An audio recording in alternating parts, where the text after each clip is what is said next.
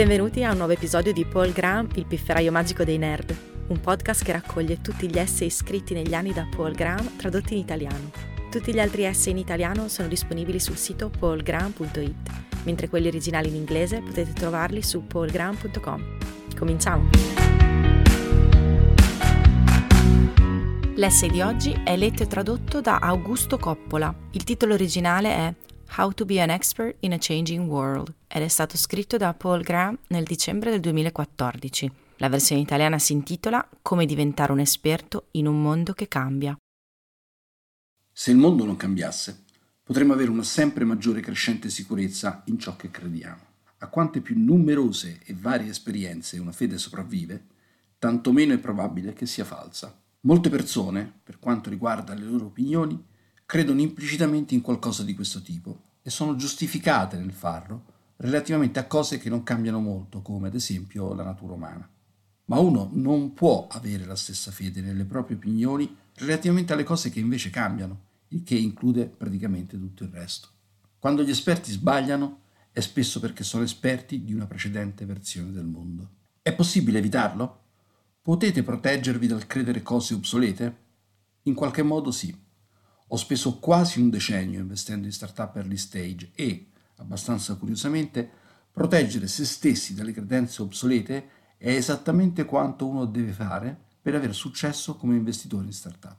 Le idee di molte buone startup sembrano, almeno inizialmente, cattive e questo accade perché nel mondo è in corso un cambiamento che, appunto, rende possibile questa transizione.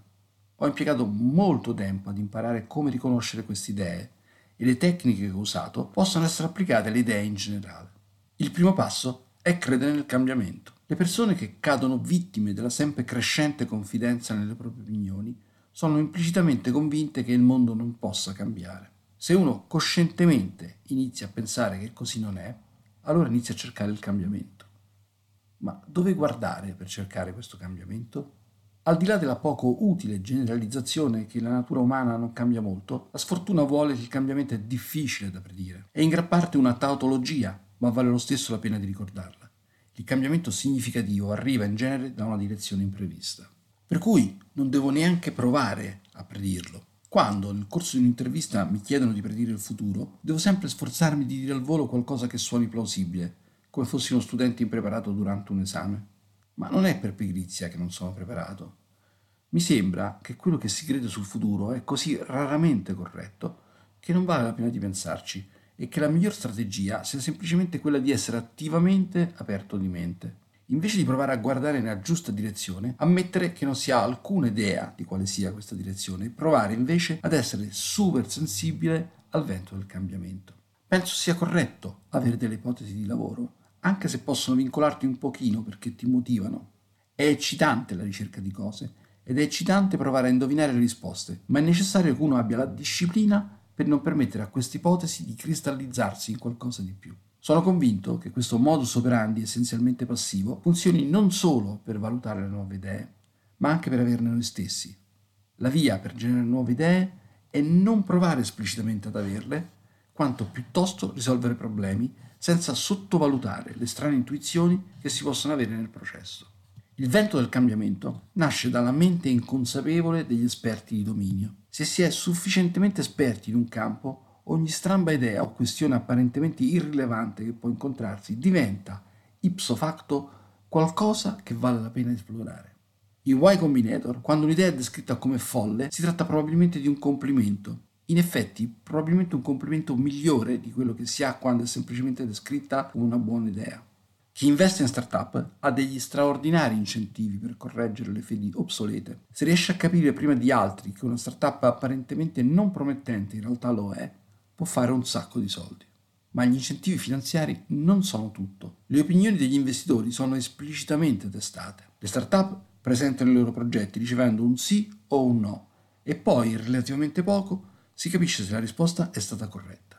Gli investitori che hanno detto no a Google, e ce ne sono stati tanti, ricorderanno il loro errore per il resto della loro vita. In questo senso, chiunque deve scommettere su un'idea piuttosto che semplicemente commentarla ha degli analoghi incentivi. Questo significa che chiunque questi incentivi può averli trasformando i propri commenti in scommesse. Se uno scrive un argomento in qualche forma pubblica durevole nel tempo, si troverà a preoccuparsi di più di scrivere cose corrette, piuttosto che se dovesse solo commentarle in una conversazione informale. Un altro trucco che ho trovato per proteggere me stesso dalle mie credenze obsolete è quello di concentrarmi inizialmente sulle persone, piuttosto che sulle idee. Sebbene la natura delle future scoperte è difficile da predire, ho trovato che posso prevedere piuttosto bene che tipo di persone le farà. Le buone idee arrivano da persone serie, che hanno energia e mente aperta. Scommettere sulle persone piuttosto che sulle idee mi ha, come investitore, salvati innumerevoli volte. Ad esempio, pensavamo che Airbnb fosse una pessima idea, ma pensavamo che i founder fossero persone serie, con energia e mente aperta, in verità in un modo piuttosto patologico. Così sospendemmo la nostra incredulità e li finanziamo. Questa mi sembra un'altra tecnica che dovrebbe essere generalmente applicabile. Circondatevi di quel tipo di persone da cui vengono fuori nuove idee. Se volete accorgervi quali delle vostre convinzioni sono diventate obsolete, la cosa migliore che potete fare è diventare amici di coloro le cui scoperte le hanno rese tali. È già difficile non diventare prigionieri della propria esperienza, ma lo diventerà ancora di più perché il cambiamento sta accelerando. Non è una cosa nuova. Il cambiamento sta accelerando sin dal Paleolitico. Le idee generano nuove idee e non mi aspetto che questo cambi ma potrei sbagliarmi. Grazie per aver ascoltato questa puntata di Paul Graham, il pifferaio magico dei nerd. Trovate tutti gli articoli di Paul Graham tradotti in italiano su paulgraham.it e gli originali in inglese su paulgraham.com. Alla prossima!